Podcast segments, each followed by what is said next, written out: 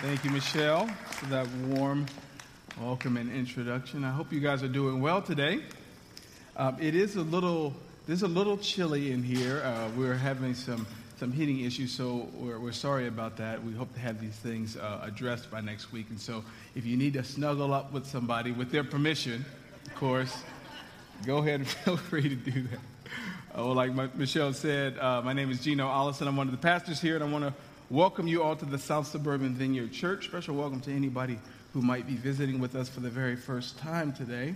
So glad to have you here with us. Also, welcome to anybody who might be listening to us through our website through our podcast, you're also welcome to come and worship with us here on Sunday morning. Before I begin with the message this uh, morning, a couple of weeks ago, if you remember, we stood together in prayer for the, uh, uh, the many refugees that uh, have been displaced, those that are fleeing from their country. There's some things going on in our country right now with regard to legislation that I felt that I needed to address. What I also said was that what we would do, uh, we, would, we, would, prayerfully consider what we could do uh, as a church in order to help those who are struggling, those who need to find placement, and those who are fleeing terrible situations in their home. And so, as promised, on the back table back there, you'll find a sheet that says Refugee Organizations in Chicagoland.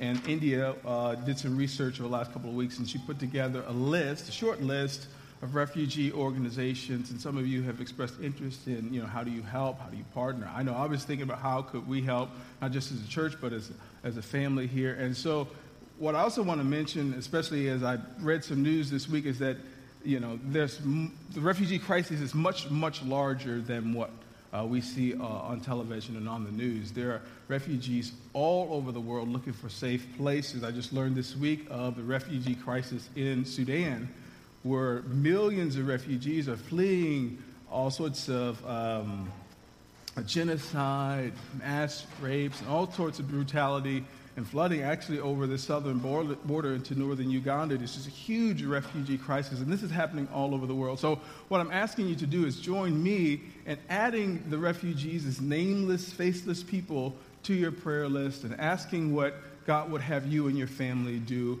um, in order to help this out. And what we want to do as a church is continue to figure out ways that we as a church can figure out how we can partner and alleviate the burden and help where we can. But for those of you who are eager to look into some things, maybe you want to donate and help out, there's a list on the back table, and you hear more from us regarding what we can do uh, to help those who are refugees. Well, I have the privilege this morning of continuing a sermon series that we started several weeks ago. And it's a sermon series that we're simply calling Devoted. Devoted, as we've said week after week, is a great word to describe our lives as Christians and as followers of Jesus Christ. Devoted, we've defined it, uh, devoted uh, to be to give a large part or all of oneself, one's time, energy, and effort to something or to someone. That's what devotion is. We've said also that what devotion looks like is love, it looks like loyalty, it looks like enthusiasm for a person, an activity, or a cause. And as I begin to look uh, back over the, the subjects that we've covered and look at Scripture, particularly as I preach through this week after week, what I'm discovering is that all the things that we're supposed to be devoted to, all the things that God asks us to lean into, are things that are rather unnatural. In other words, they're not necessarily things that we would naturally lean to. Being a part of fallen humanity, people who are naturally sinful, naturally selfish, when you look at the list of things that God calls us to lean into, the things that God has called us to do, and not just do, but be excited about doing, have some enthusiasm about doing, many of them, if not all of them, are things that are rather unnatural. We begin this series by talking about how, in order to devote ourselves to the right things, we have to undevote ourselves to the wrong things. And we didn't get devoted to the wrong things accidentally. We, we leaned into those things because they were pleasurable to us. They, they met a felt need in our life, and so God is asking us to unhook from those things. We, we talked about devoting yourself to healthy Christian community and developing a healthy inner life, doing the hard work of working on your soul. We talked about devoting yourself to the Word of God, to His truth. Uh, talked about devoting yourself to accountability, inviting somebody else into your life to ask the hard questions and be a reflective mirror for you. And last week we talked about devoting yourself to the hustle or devoting yourself to serving others, getting under others, and living the servant life in a way that our Creator would find acceptable. And today I'm going to continue this series by focusing on another very challenging, very difficult area of our life. I want to talk about our money. Oh, yeah, I want to talk about our money. I want to talk about stewardship. Stewardship. And I'm simply calling this message this morning devoted to not just stewardship, but devoted to good stewardship. Devoted to good stewardship. Now, stewardship, as you'll learn, is, is a rather broad subject.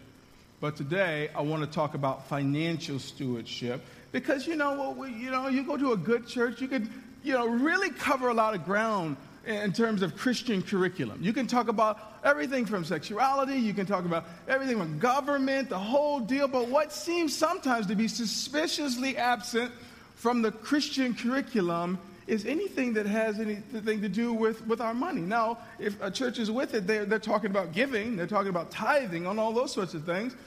But considering how many people are struggling in their finances, Considering how many people are not, you know, living the abundant life, not because they're terrible people, not because they're particularly sinful, not because they're stupid, but simply because they haven't, you know, got their money in order.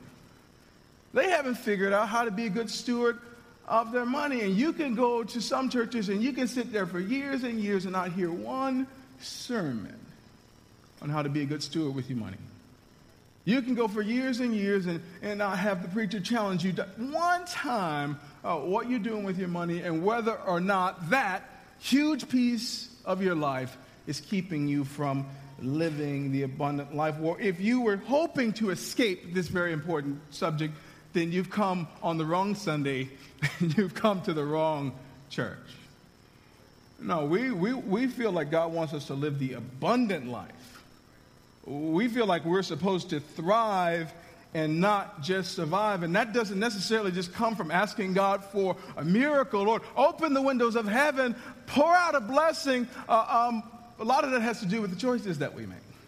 A lot of that has to do with this, the way we steward what God has given us. Right? And so I don't know about you, but I think that we're supposed to live the abundant life. And I think that so much of the abundant life is a life that God blesses, and it's something that we have to learn to do. Something that we have to learn to lean into and learn to make good decisions. And so I want to talk about what it means to be devoted to good stewardship. If you can get this in line, if you can get on God's page with regard to your money and how you use it, I think it'll be a game changer for many, many of you. We got to talk to a room full of good people who, by all accounts, should be living the abundant life were it not for just this, you know, this particular area. And hopefully we can bring some freedom to that today. I want to look at a passage of scripture, just begin this morning in Matthew chapter 25. Would you turn there with me in your Bibles? Matthew chapter 25. It's a familiar passage to some of you. It's one of our favorites around here.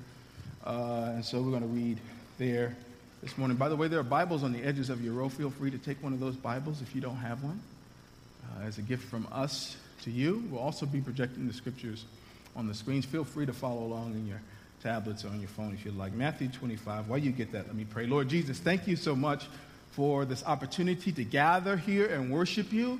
Father, I am grateful for the uh, opportunity to stand and preach. This is not something that I feel entitled to. This is something that I just feel really blessed that I get to do this that you would trust me with your word and trust me with your people. And so, Lord, I just ask that you would put power on these words that you've given us, uh, given me to speak this morning. I pray, Father, that you would cut all the way to our hearts. Lord, we give you permission to offend us this morning.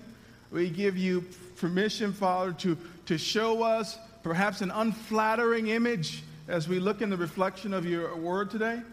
And Father, we know that there's no condemnation for those who are in Christ, but if we get caught today, if we get offended today, it, it's your way of helping move us to a place where we're living the abundant life, to experience you in a way uh, that, that makes sense. And so, Father, I pray, put power in these words that you've given me to speak.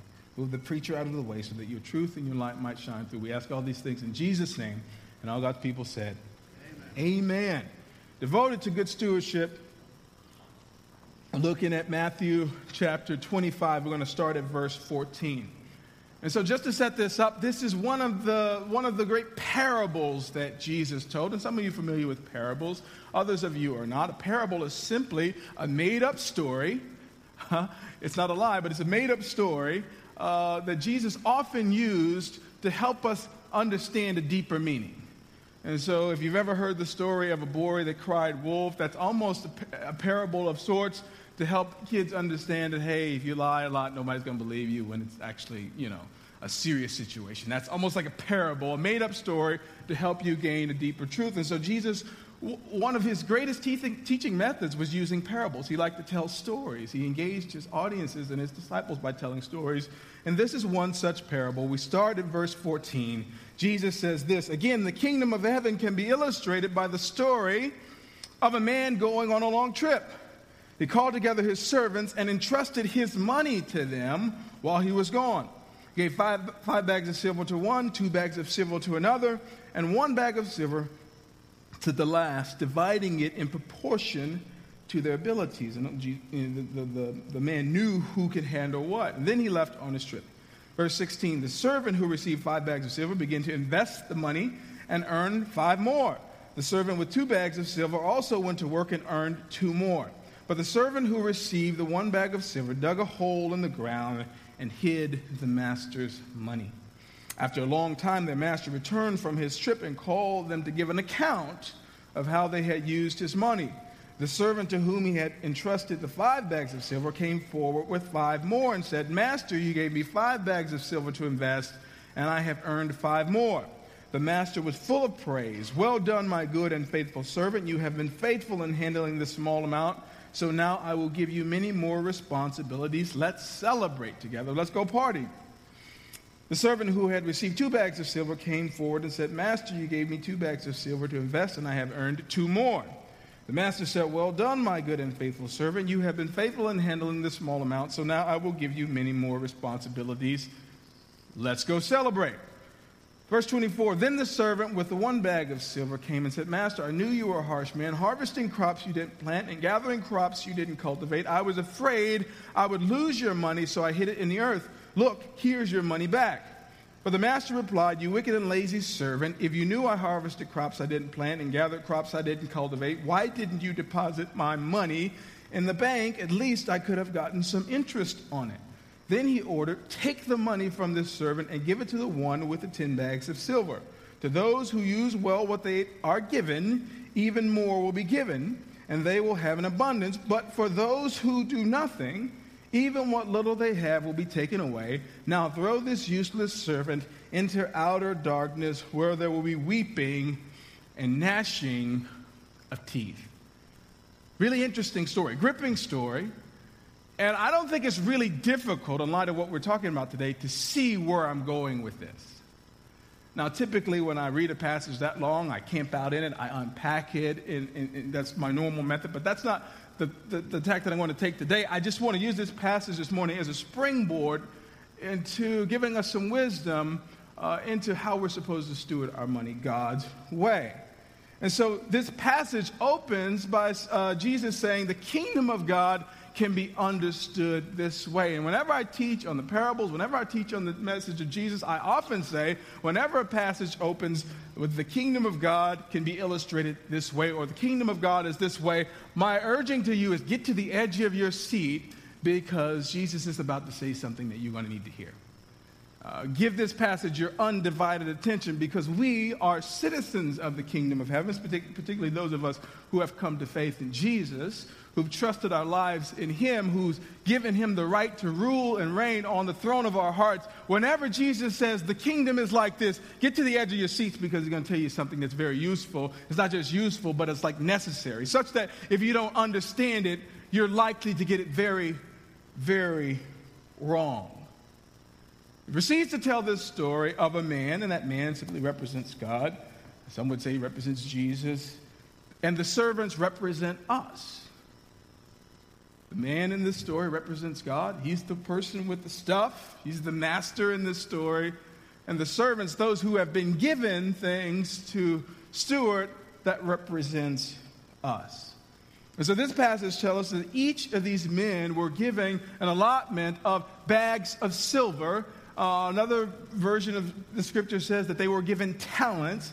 And basically, these talents just basically is the stuff that God has given you to do something with. Almost every week we talk about how we're supposed to be uh, living purpose driven lives, which gets to, to the point that God created us for something. I say often that God didn't just roll the dice with you. He didn't just say, okay, what are we going to give Diane today? Let's see what we got left in, you know, in the back of the storehouse of heaven. Let's just see what we have left over. Let's just randomly draw it. No, there was purposeful design to your life. God put you here for something, to do something, and somebody needs to hear that today because you feel like your life is a mistake. You feel like God just used the scraps of heaven and put you together and just sort of threw you out and said, hey, just make the best of it. Uh, I'm here to tell you today that God had a purpose and a plan for your life. And what He intended to do by giving you what He's given you is to resource that purpose with the stuff that He's given you. i say that again. God intended to resource his plan and purpose for your life by giving you the things that he's blessed you with. And this is why it's such a disaster for you to scrape things into the cave of your life that God didn't intend for you. Because God is intentional, he's purposeful. And whether he's giving you a lot or a little, or he's giving you something that you value or you, or you, or you devalue, regardless, what God has given you is specifically for what he put you here for. And so, not only does God uh, resource your purpose with the things that He's given you, He adds a measure of His Holy Spirit to be the fuel to get the thing done. And so, these talents, as we see here, represents the stuff that God has given you in order to do what He's called you to do. And sometimes these talents can be relationships, they can be people. Uh, for some of us, it could be gifts, talents, abilities, influence. It can certainly be, and it certainly is, our financial resource, no matter how much or how little it is. It certainly uh, deals with our finances. And so this passage has a broad application. If you will allow me to zoom in on the aspect of financial resource, I think we'll be able to get some place today. And so this passage is all about stewardship of the stuff that God has given us. And so when we look at this in the context of our finances, we really can make some cover some ground in trying to figure out what God wants from us with regard to being good stewards. The way I see it, stewardship has two really important components. The first component is management. As a steward, you're managing. I say this over and over when I was a young boy. People talk to me all the time about stewardship. Make sure you're a good steward of your time. Make sure you're a good steward of your money. And they kept saying your, which led me to believe that stewardship meant that I was managing my stuff. But stewardship, in a, in, in a Christian sense, you're managing stuff that doesn't belong to you. And so, not only are you a manager, but one thing you have to understand about management is that management is not ownership. Management is not ownership.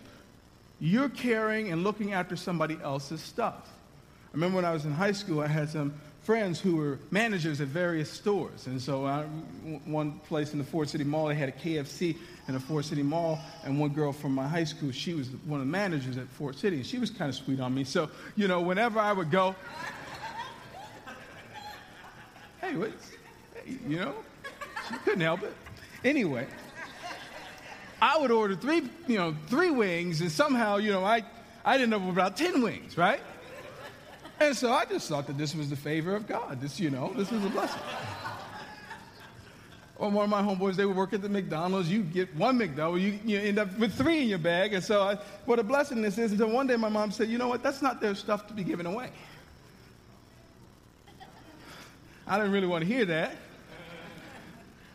Uh, but what, what she was talking about is that they're the managers of that stuff. Now, if the owner gives you something, right? But the owner's probably going to wonder where those extra wings went.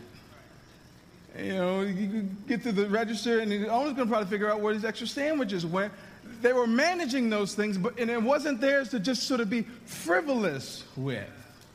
Psalmist tells us in Psalm chapter 24, verse 1, that the earth is the Lord and everything in it, the world and all its people belong to Him. And we say this a lot around here because until you figure this out, you won't understand the relationship between what you've been given and the giver of those things. You might make the mistake of thinking that it was your effort and your hard work that got you in the place that, you that you are. It's your effort and your hard work that, that, that got you to the places where you are, that you deserved what you got. So when we tell you to be a good steward, or we tell you to be generous, or we point you to these uh, truths in Scripture, you might say, listen, listen, God had nothing to do with this. I went to school. And God had nothing to do with this. You see, I, I, I, I managed my money well. Uh, God has nothing to do with this. I made good decisions. I said, okay, well, while you were making good decisions, since you, you, you worked hard and this, that, and the other, were you also around before you, got, before you were born? Did you also decide which country you'd be born in? Did you also determine your family of origin? Did you also determine what color skin you would have and what privileges your ethnicity might afford you? Were you around also working hard, you know, bootstrapping it at that point? We can't talk about refugees unless we talk about the fact that if you were born in the U.S., regardless of your social status, you, I mean, you've hit a jackpot of sorts. And you could have been born in the Sudan, Sierra Leone. You could, be, you could have been born in Syria in Iraq, and some of these war torn places. And we'll see how much your education and your hard work and your effort puts you ahead of the game. Now, it's one of the great mysteries of life. I don't know why I was born here, and some of our brothers who are fleeing for their lives and struggling to get food and, and, and dodge, you know, dodging you know, the shelling that's happening each day. I, I, I don't know. I don't, I don't even pretend to know. But what I do know is that the earth is the Lord's and everything in it. All to say that it's all His anyway. And that everything that you've been given is, is on loan to you. Everything you've been given has been given to you, trusted into your care to manage for God. And so when you think about stewardship as management, all of a sudden, you're not so easy to pay, to pay fast and loose with the stuff that God has given you. I'll put it a different way. My kids, I got three boys, and I got one on the way. He could pop out sometime tonight. I don't know. It's, I hope not, because we don't have the room ready yet. But three boys, and these guys are rambunctious, right? They like to fight they'll come up and just hit me, and that's just a way of saying, hey, we, we're ready for some action. And so I throw them all over the room, and they go crashing into tables. They know us over at the ER. We've got our own room over there. Those are my boys, right? I throw them around. Now, you bring your kids over. I want to get the roll of bubble wrap out of the closet and, and, and bubble wrap them just so nothing happens. I'm not throwing your kids around because I can't, I can't replace you know, that's not, that's not mine. You see what I'm saying? And so I got guitars and all the stuff that's mine. I'll lay it on the cap. But when I borrow somebody else's stuff, when I got somebody else's stuff, I'm, I'm just more careful with it. And if you're responsible, you're just more careful with other people's stuff. Why? Because we're managers of this stuff. And so I told you there's two important components. I told you management is one, but the other one is investment. We're not just managing this stuff. We're not just watching it. We're just not trying to make sure none of it goes away. But we've also been, you know, if this passage teaches us anything, we're expected to invest God's stuff, His resources that He puts in our care. Put a different word, we're expected to make good use of what He's given. Jesus says this in Matthew chapter 6 Don't store up your treasures here on earth where moths eat them and rust destroy them and where thieves break in and steal. Store your treasure in heaven or invest it in heaven where moths and rust cannot destroy and thieves do not break in and steal. Wherever your treasure is, there the desires of your heart will be also. And all Jesus is saying is invest in things that are meaningful, invest in things that have a kingdom interest and don't just go throwing God's resource anyplace. I could really unpack that, but I want. I think you get the point. We're investors of God's stuff, not just uh, uh, you know managing it, but we're supposed to be investing it. And if you're making good investments, then those investments bring back a good what return? A good return. And some of us are just poor stewards and poor investors of what God has put in your care. And some of us are poor stewards and poor managers and poor investments simply because we're foolish. We're just foolish. And I don't know you I know you don't want to hear that about yourself, but that's honestly just the reality. We just for some reason or other we, we're just living very foolishly. Others of us are poor stewards, poor investors because we haven't had anybody teach us how to be good stewards. Have anybody sit us down and say, God cares about this? And you've been wearing out the knees of your pants, praying for God to send a miracle, and praying for your ship to come in, and praying for your prayers to be answered. And, and, and um, some of you, the remedy to much of what ails you in your life is just some good, healthy Christian instruction about, you know, how to manage money and how to uh, be a good steward of your resources. And so, what I want to spend some time to do, whether you're foolish or experiencing a bout of financial foolishness right now, or you're simply ignorant and you don't know what's going on, I want to help you out uh, this morning by talking about three specific areas that we need to look at in order to get on the right track here. Three specific areas, and whenever I talk about uh, stewardship and financial freedom, financial fitness, I deal with these particular three areas. I want to deal with three areas by way of just being diagnostic uh, this morning, and then I'm going to give some practical tips as to how to begin this. Let me tell you also that you didn't get here overnight, and so don't expect one preacher to preach you out of this in one Sunday. Don't, I'm not going to allow you to put that pressure on me, okay? you, you walk up out of dysfunction the same way you walked into it left foot, right foot, left foot, right foot. And so don't put that pressure on me today. I, I just don't, I don't have all the answers, right? But we're going to be diagnostic this morning and we're going to help us take a look at who we are. Um, and I want to do that by looking at three specific areas. The first area is our origins, where we come from. And I can really say this a different way. I could say our family of origin because much of what you've learned and much of what you do naturally, oftentimes without thinking, what you value and what you think is cool, what you think is silly, all this stuff, you know, if we could trace all that stuff back, we trace it back to your family of origin. And this is especially true as it relates to your money. If you're asking, how did I get here? How is it that I'm just so hand to mouth all the time? Some of you look at your W 2s and you think, I made this much money? How on earth could I possibly make this much money and still be struggling? How did I get here? Why do I relate to money in the way that I do? Why am I so fearful? Why am I so materialistic? Why am I always keeping up with the Joneses? If you add you know, sit down with those questions and wrestle with them, you might be able to trace it back to your family of origin. And help you illustrate, let me just tell you about my story. I grew up on the south side of Chicago, very humble, uh, you know, upbringing in terms of financial resource, and that's just a really nice way of saying we were poor.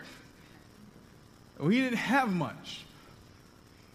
And so if you look at my parents' story, they grew up you know, in the South. They were born in the South. My mother in Birmingham, my father somewhere in Mississippi. I don't know. I don't even think he knows. uh, came to Chicago when they were young, and just really, you know, their parents were poor. Now, my parents, before they came to faith, many of you know that my parents are, you know, church planters and they pastor church. My father's uh, going to be with the Lord, but they started the church when I was very young. But before they came to know Jesus, they, were, they, they, they lived a life of crime. They were career criminals. Easy, fast money, living a very criminal life until the Lord found them. And so I don't know if you know much about a criminal life, but it's not like you're not, you know, making all of this money selling drugs, you know, dealing with prostitution, and you're not just going to deposit that in you know, your bank account. You're not, you know, cl- you know, you're not claiming that on your, you know, at the, at the end of the year. This money comes easy and it goes. You don't save this, you don't store it, okay, you, you do your thing, and then you get some. And so you compound that with a very hand-to-mouth existence, like from very, like from day one where savings wasn't an issue, it's like we're living to, to eat, all that stuff. This is, these are the people who taught me about money. Now, they weren't trying to cripple me uh, in terms of my financial future. They were just living their life and showing me what they had been shown. Now, if you really want to get deep with this, you just have to look at our heritage as, as African Americans, right? I mean, go all the way back. You know, we were brought to this country uh, under the Work for Food program. Now, that's not what they called it, they called it slavery. And so you didn't get paid for that you worked or you were beaten, and your payment for working was eat. And so, this very hand to mouth ex- existence, you, you know, decades and decades of not working to earn a living, not working for money, not having to, you know, an opportunity to plan for your future, and then slavery is over in its gradual sense. And all of these people, generationally, have been turned into an economy, capitalistic society, where you make money and you earn, you're supposed to save, you're supposed to have all these sorts of things. And like millions of people had no grid for all this sorts of stuff. I mean, you gotta go, you gotta go back, right? You gotta go, you gotta go back. And so we're not just talking about your parents, we're talking about history and heritage and, and what's informed how they relate to money and all these sorts of things. And I'm not making excuses. I'm just saying that for some of us, it's so easy to talk about people who are impoverished. And my recommendation to you is that maybe you should just be quiet if you haven't walked that road. Maybe you should be quiet. Maybe you should ask more questions because it's more than just go get a job. It's more than stop spending that. It's more than don't be foolish. It's like we're talking about history, we're talking about heritage. And so this isn't just a black thing, but like this is like you know, people who live in poverty. You ask them their story. If you ask them how they came to be poor, you will find that they got that from someplace. And they didn't get the helpful instruction, wisdom uh, that they needed in order to have a financial, uh, secure financial future. And so, and so, when I look at my origins, I go, man, I was doomed from the start. In my early adult lives, I didn't have a grid for spending. You're walking, I'm walking on campus, and somebody's like, you get this free T-shirt. All you have to do is sign up for a credit card. Well, that's, I mean, I don't want to lose money on this deal. I better sign up. You said, wait a second. You mean that I get to spend this money now and I, I don't have to pay it back for well? Okay, yeah, I'll do that. Now I didn't get an enormous debt, but you know I got in over my head pretty quickly because I didn't, you know, nobody explained this to me, how credit worked. Nobody explained how you save a portion of your income. Nobody explained that to me. Now, if you grew up that way, that just seems like a no-brainer. Don't, don't be foolish, right? But if you have somebody explain it to you, you can very easily get into a place where you get in over your head pretty, pretty quickly. And so it, it wasn't until I met my wife, um, and she came up in a very different way uh, that I began to, you know, her life was almost like a reflective mirror for me. I saw, you know, she grew up very middle class. You know, they weren't rich, but uh, her father owns a business and they were accustomed to saving and living within their means. They didn't live a sort of hand to mouth existence. And I just watched. One, she had money, you know, we were the same age. She worked a job. I mean, didn't pay her whole lot, but she had money. She had savings and she had, you know, investments. I'm like, who does that? She would challenge me about my spending, and she, you know, especially we started, you know, talking about getting married. She wanted to look at the, you know, who I owed and this, that. And like, we'll worry about that when we worry about that. She said, no, we need to deal with this. Um, and I thought she was trying to help me out, but I think she was trying to help herself out uh, because we were joining our resources. But I saw something in her that I had no grid for. And it took me a little while, but I, I like it. I liked it. Because we've been, how long we been together, honey? You should know. I, am testing her, see if she knows. Uncle Bob said, You should know that. I do know that. 14 years, right? Married, you know, 11 or 12 of those. I'm thankful right now that I met this woman. I don't like it at the beginning because she, you know, was challenging me all the time, but, uh, you know, we don't owe anybody. We owe our, our mortgage and maybe some late fees over at the family video, but we don't owe anybody. That's because we, we had a plan, but, but, that, but, but if you ask her her story and her parents' story and her parents' parents' story, you know, we would trace health or dysfunction back to our origins. And so some of us, we've never asked the question, how did we get here? We never uh, asked the question, how, I, how did I become so socialized? And maybe you grew up in a family that was just like ridiculously envious or ridiculously materialistic and always wanted to fit in. And that was like thing you could just tell that that drove your parents. If so and so got a car, then they got a car, even though they couldn't afford it. If somebody went to private school, then you had to go to private school just because you had to keep. And, and you, you say, my, my goodness, this is where I get this from. You can't begin to tackle any of this stuff unless you ask the Lord in a very natural, practical way Lord, how did I get here? How did I get here? And so when I asked, you know, did some, you know, homeworks and how did I get here, it, it was just natural. It, it made sense. People who taught me didn't teach me well. People who taught me didn't teach me well. And many of us are here in that boat for some reason or other. Now, there are folks that are here today. You had good examples. You had a good, you know, start.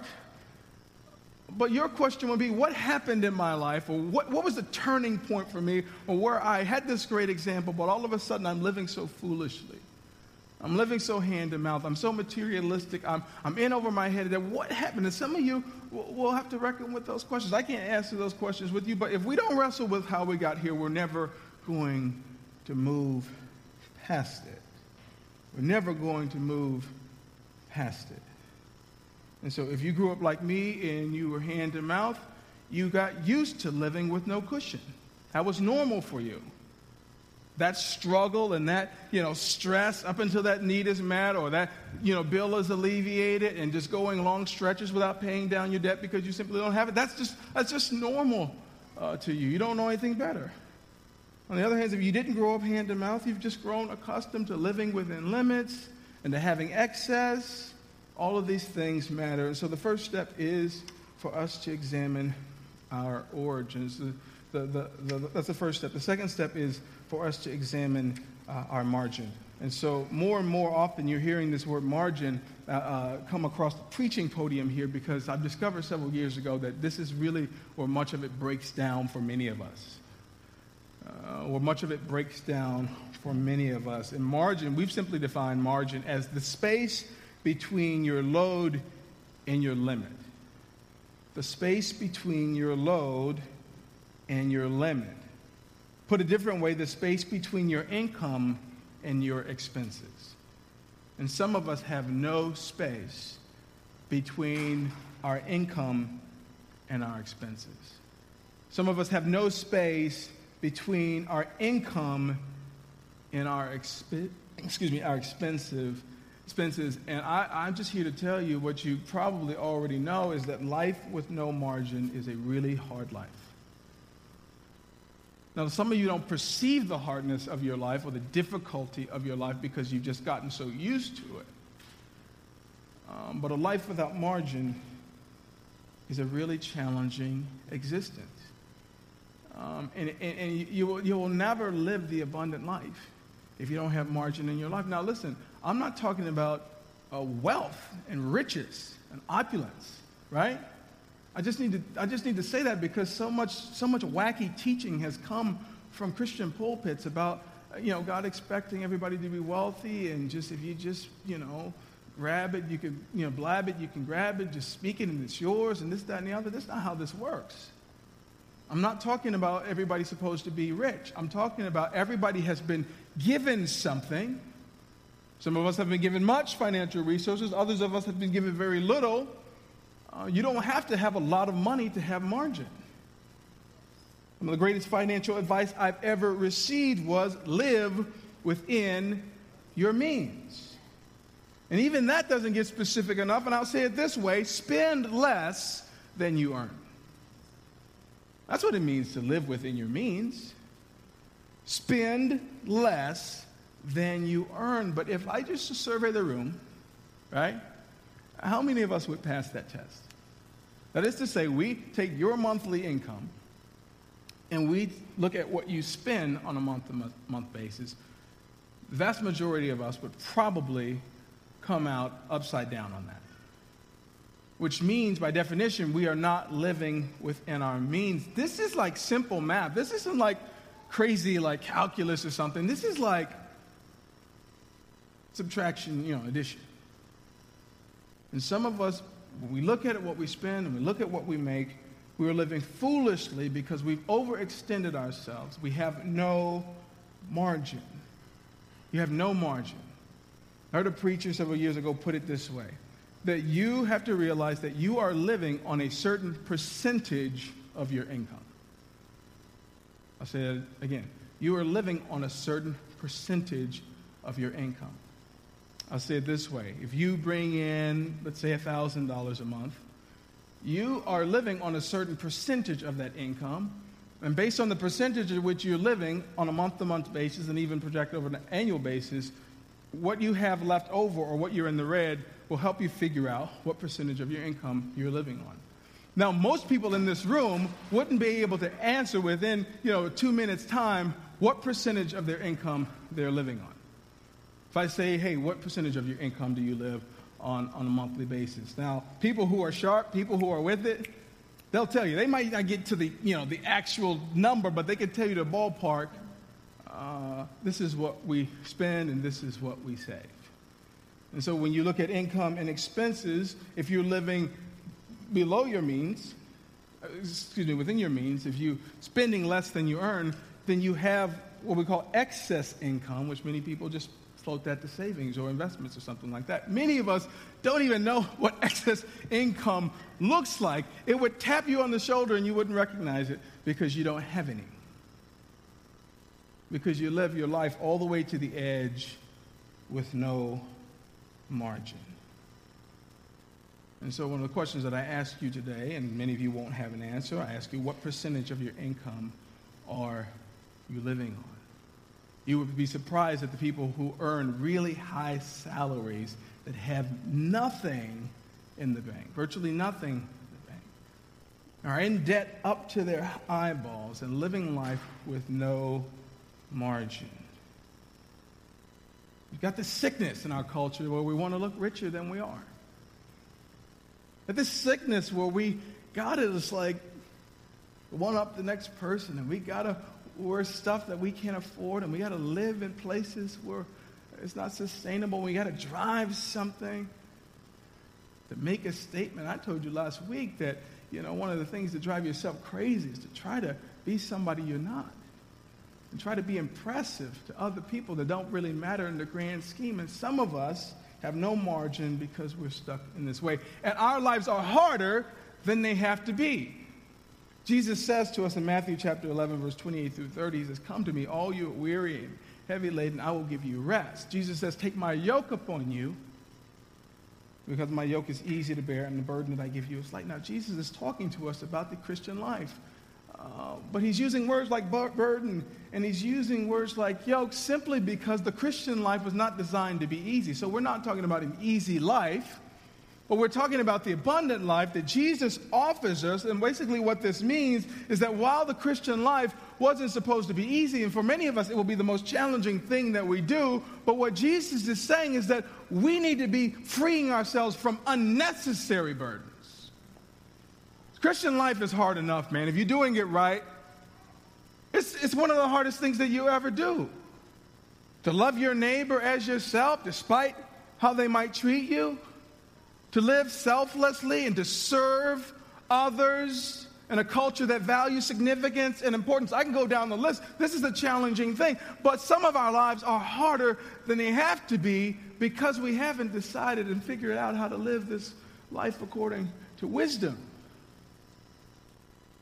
We haven't figured out how to have financial freedom.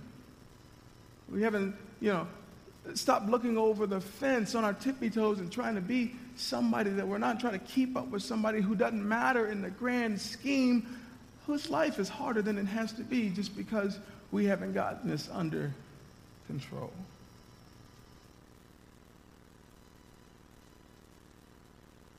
Jesus says, Come to me. Lean in my direction. Everything you need is over here rest, peace, all this sort of stuff. But when we live our lives with no margin, we're complicating the good life that Jesus calls us to. You say, How? Well, because when you don't have margin, you're not generous. And if you're not generous, there's no way you can live the blessed life. And when you have no margin, you're forced to think about right now and you're forced to think about today at the expense of planning and looking down the road and maybe anticipating tomorrow's troubles. Poverty forces you to think about today. What are we going to eat today? What are we going to wear today? The very things that Jesus tells us not to worry about. And should you get some money, and should you land a high paying job, that doesn't mean you switch out of right now thinking. That doesn't mean that all of a sudden you start planning and saving. It just simply means, hey, we got more money to, to, to, to, to live the life right now. So all of a sudden, this, this, this, this margin is bigger uh, than we might imagine. If you don't have any margin, it could very easily lead good, God fearing people to compromise, moral failure because your load is much higher than your limit. And good people who would, under normal circumstances, not cheat on their taxes or not lie or speak up against that unethical thing that's happening at work because well, you're pressed with your load and you've exceeded your limit, it, it, it gives room for compromise. Who am I talking to today? Margin. We're diagnosing right now. Third diagnostic piece. We talked about um, our origins, we talked about our margin, um, but it's helpful and necessary to examine our priorities. Our priorities. Your origins are dysfunction, and your margin is non existent you know, you could probably bet that your priorities are off. Say it again, if your if your origins are dysfunctional and your your margin is non-existent, then you can probably guess that our priorities are off as well. Our priorities uh, deal with what's important in our life, what's important to us. Now, those have been shaped by your family of origin, the whole deal. What's important to us?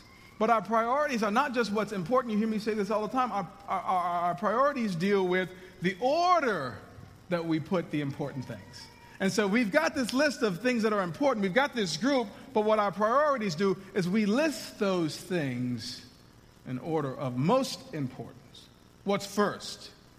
What's second? These, by the way, are great questions for you to ask yourself. What's first? And so I want to tell you uh, from a biblical standpoint what your priorities should be, but I just want you to just deal with, you know, right now what your priorities currently are. Because if you don't have margin, then your priorities are probably way out of order. What's first? We're talking about priorities. What's first? What do you do when you get paid? Like, what's the first thing you do? What's the first thing you think about? What's the first thing that you're planning to do with that paycheck?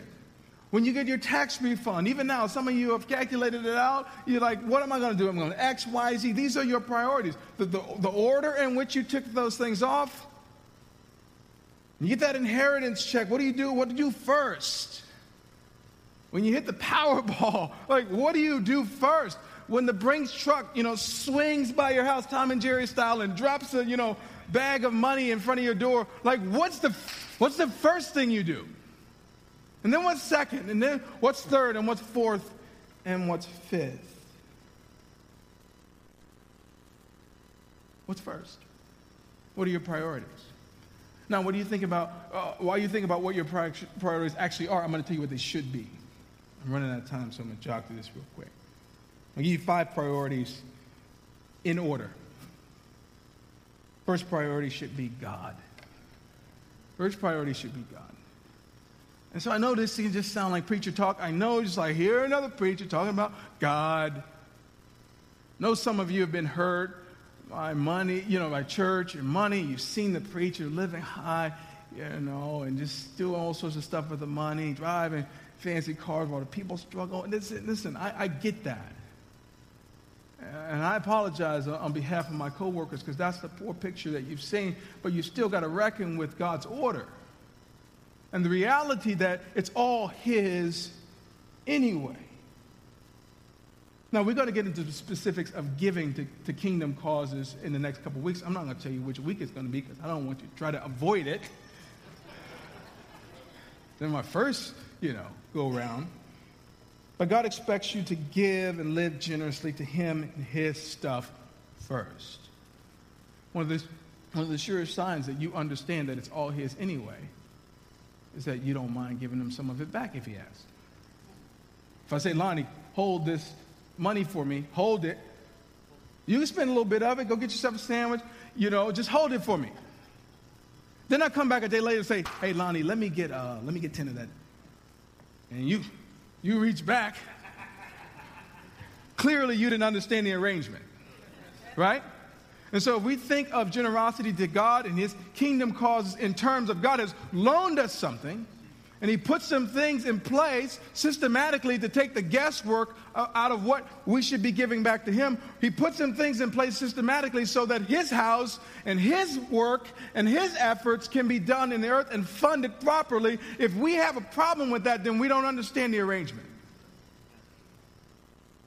The Lord tells us when he's given his people the instruction as to how to live, the rules for life, one of the first thing he says is put no other gods before me.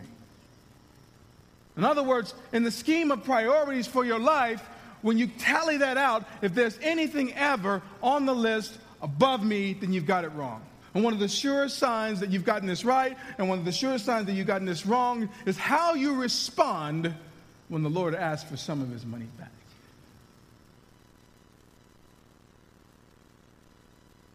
Seek the kingdom first.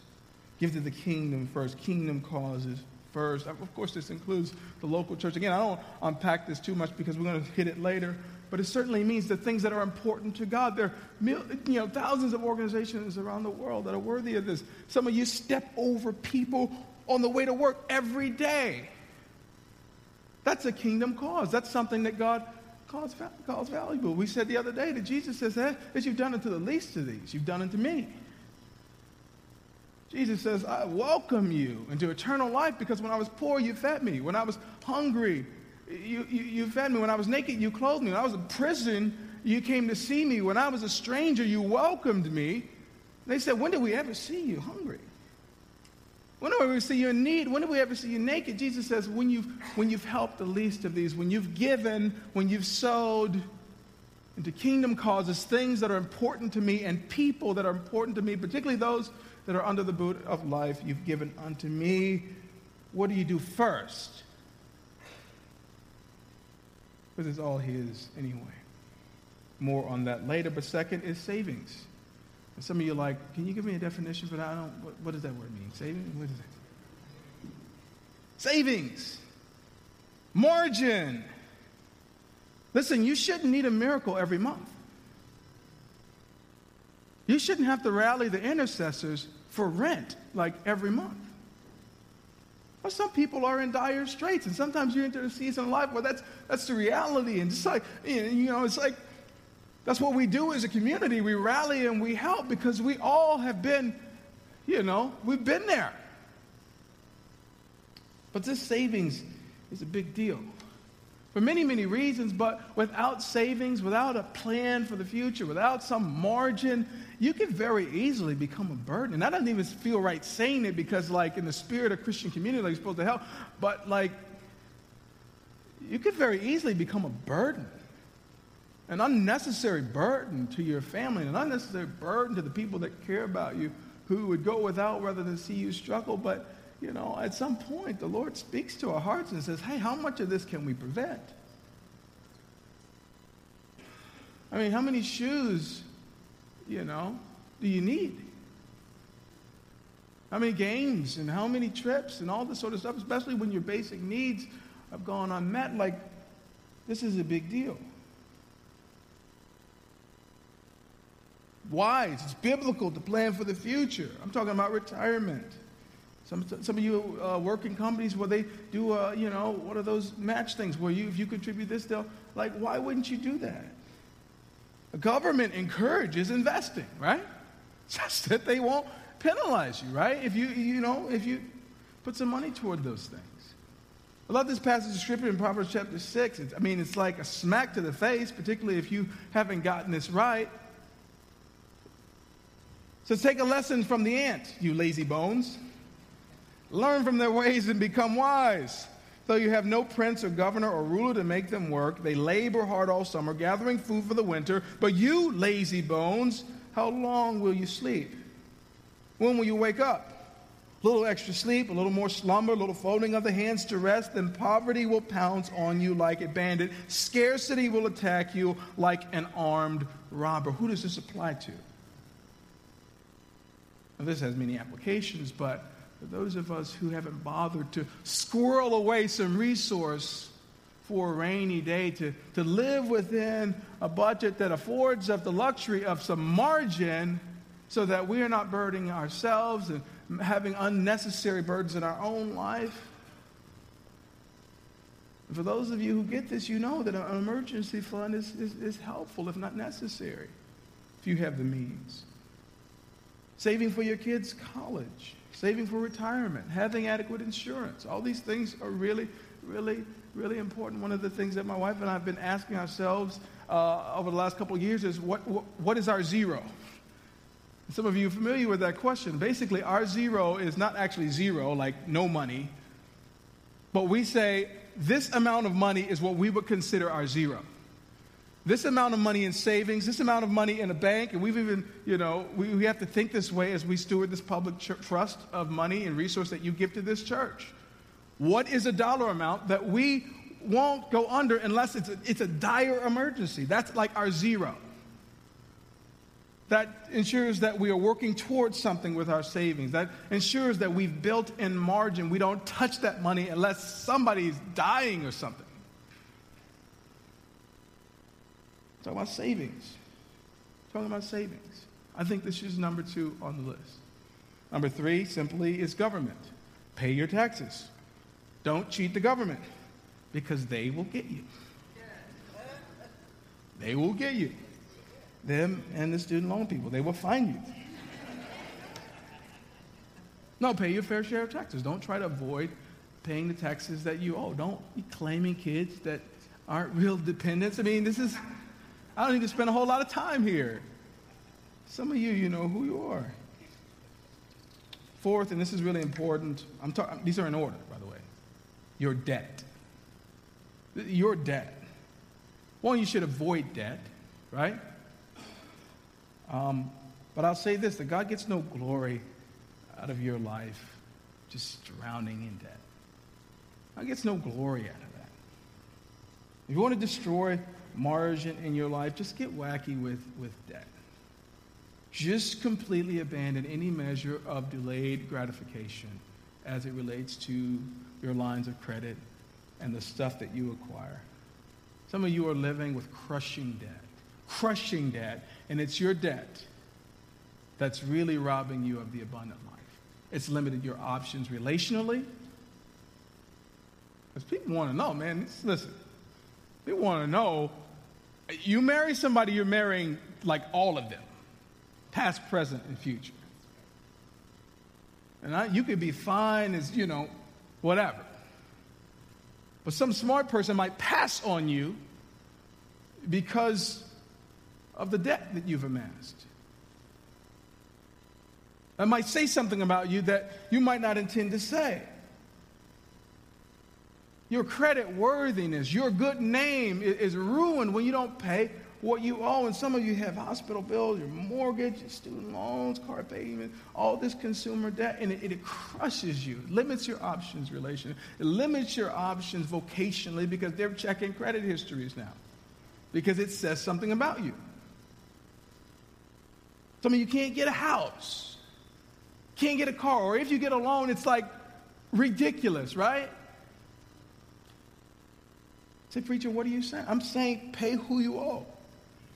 Now, before I say that, I say avoid unnecessary debt if you can, but pay who you owe. It's staggering to me how many Christians are walking away from their mortgages just because it's financially advantageous to do so. Like getting other places, but just saying, I don't want to pay that anymore. That's too much. Now, I know this rock's going to hit somebody in the room. I didn't come to get, you know, any Christmas cards today. I came to preach you out of this hole that you're in. And some of you have been robbing God of an opportunity to bless you because you haven't made good on your commitments to pay who you owe. I let that sit for a little bit. When you went and got that big old TV that you didn't need, Maybe you didn't take the time to read what the word said on there, but that says, hey, I will pay this back. You got that big old house that was too much for you when you bought it. The words that you signed on that paper was, I will pay this back. You're out there, you know, popping tags and, you know, I don't know if they still say that. Um, that means taking tags off of new items. You shopping, right? you're supposed to pay that back. To your hurt, you're supposed to pay that back. So pay who you owe. It's financially smart. It's an e, you know, you know, that is an easy way to compound your debt, to ruin your name, to ruin your Christian witness, and it robs you of credit worthiness and, and it stunts your future. Not to mention the fact it's a matter of integrity. Pay your debts. We're still going in order. And after you've paid your debts, last on the list is yourself. Now, if you work through all those things, just have something nice. but don't be crazy about it because we still will need some margin. You still have a zero to be, you know, to be mindful of, but get yourself something nice. I love how people who've got their finances in order, they just have to, you know, want to go buy a car. Listen, we need a new car. The car broke down. Okay. You just go buy one. Even if you can't buy it outright, they've got good enough credit, got enough for a down payment. I just love it's amazing how this works. And so it's, it's really hard to d- discipline yourself to put these things in the right order if you haven't had good example, if you don't have any muscle memory for that, if you haven't gotten accustomed to that. It's really hard. But trust me, take it from me. On the other side of this thing, thanks to some help my darling wife, it's a really sweet deal. I mean, what happens? You train yourself, you say no You see something shiny, go, oh, man, I don't need that. I got kids and they're going to want to go to school one day.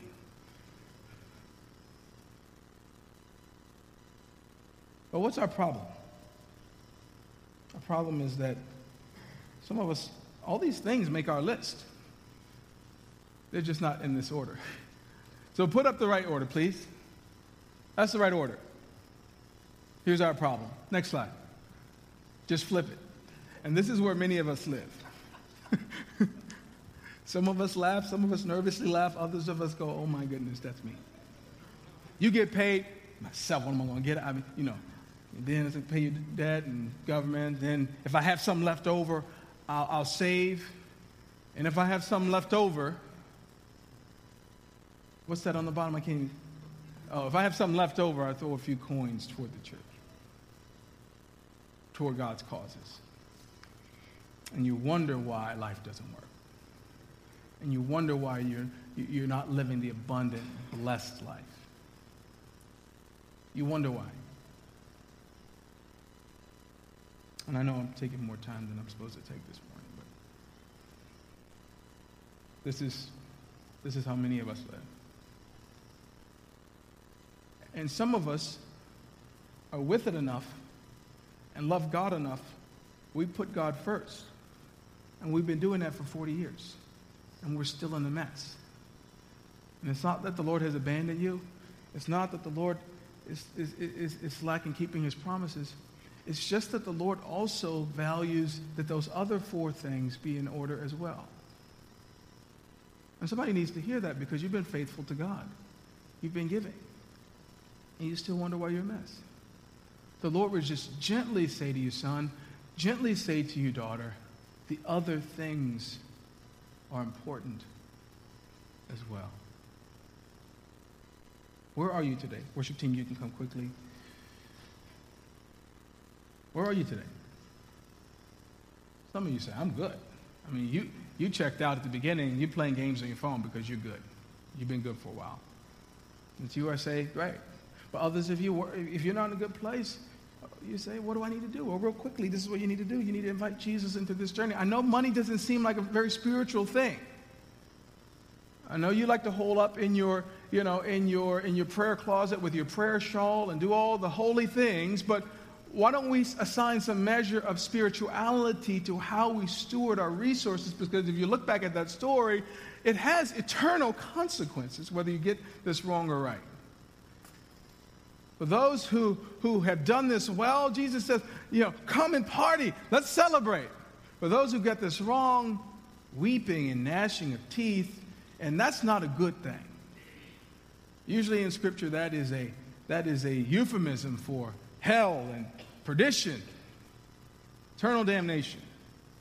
He said, You mean if tell me if I don't you know steward my money right, like I, I, I would forfeit my soul? Oh, maybe.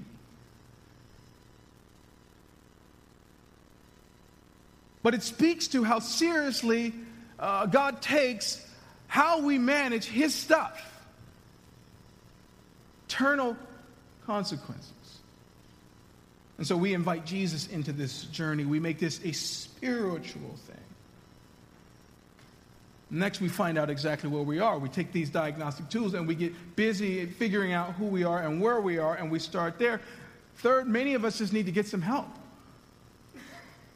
You need to get some help.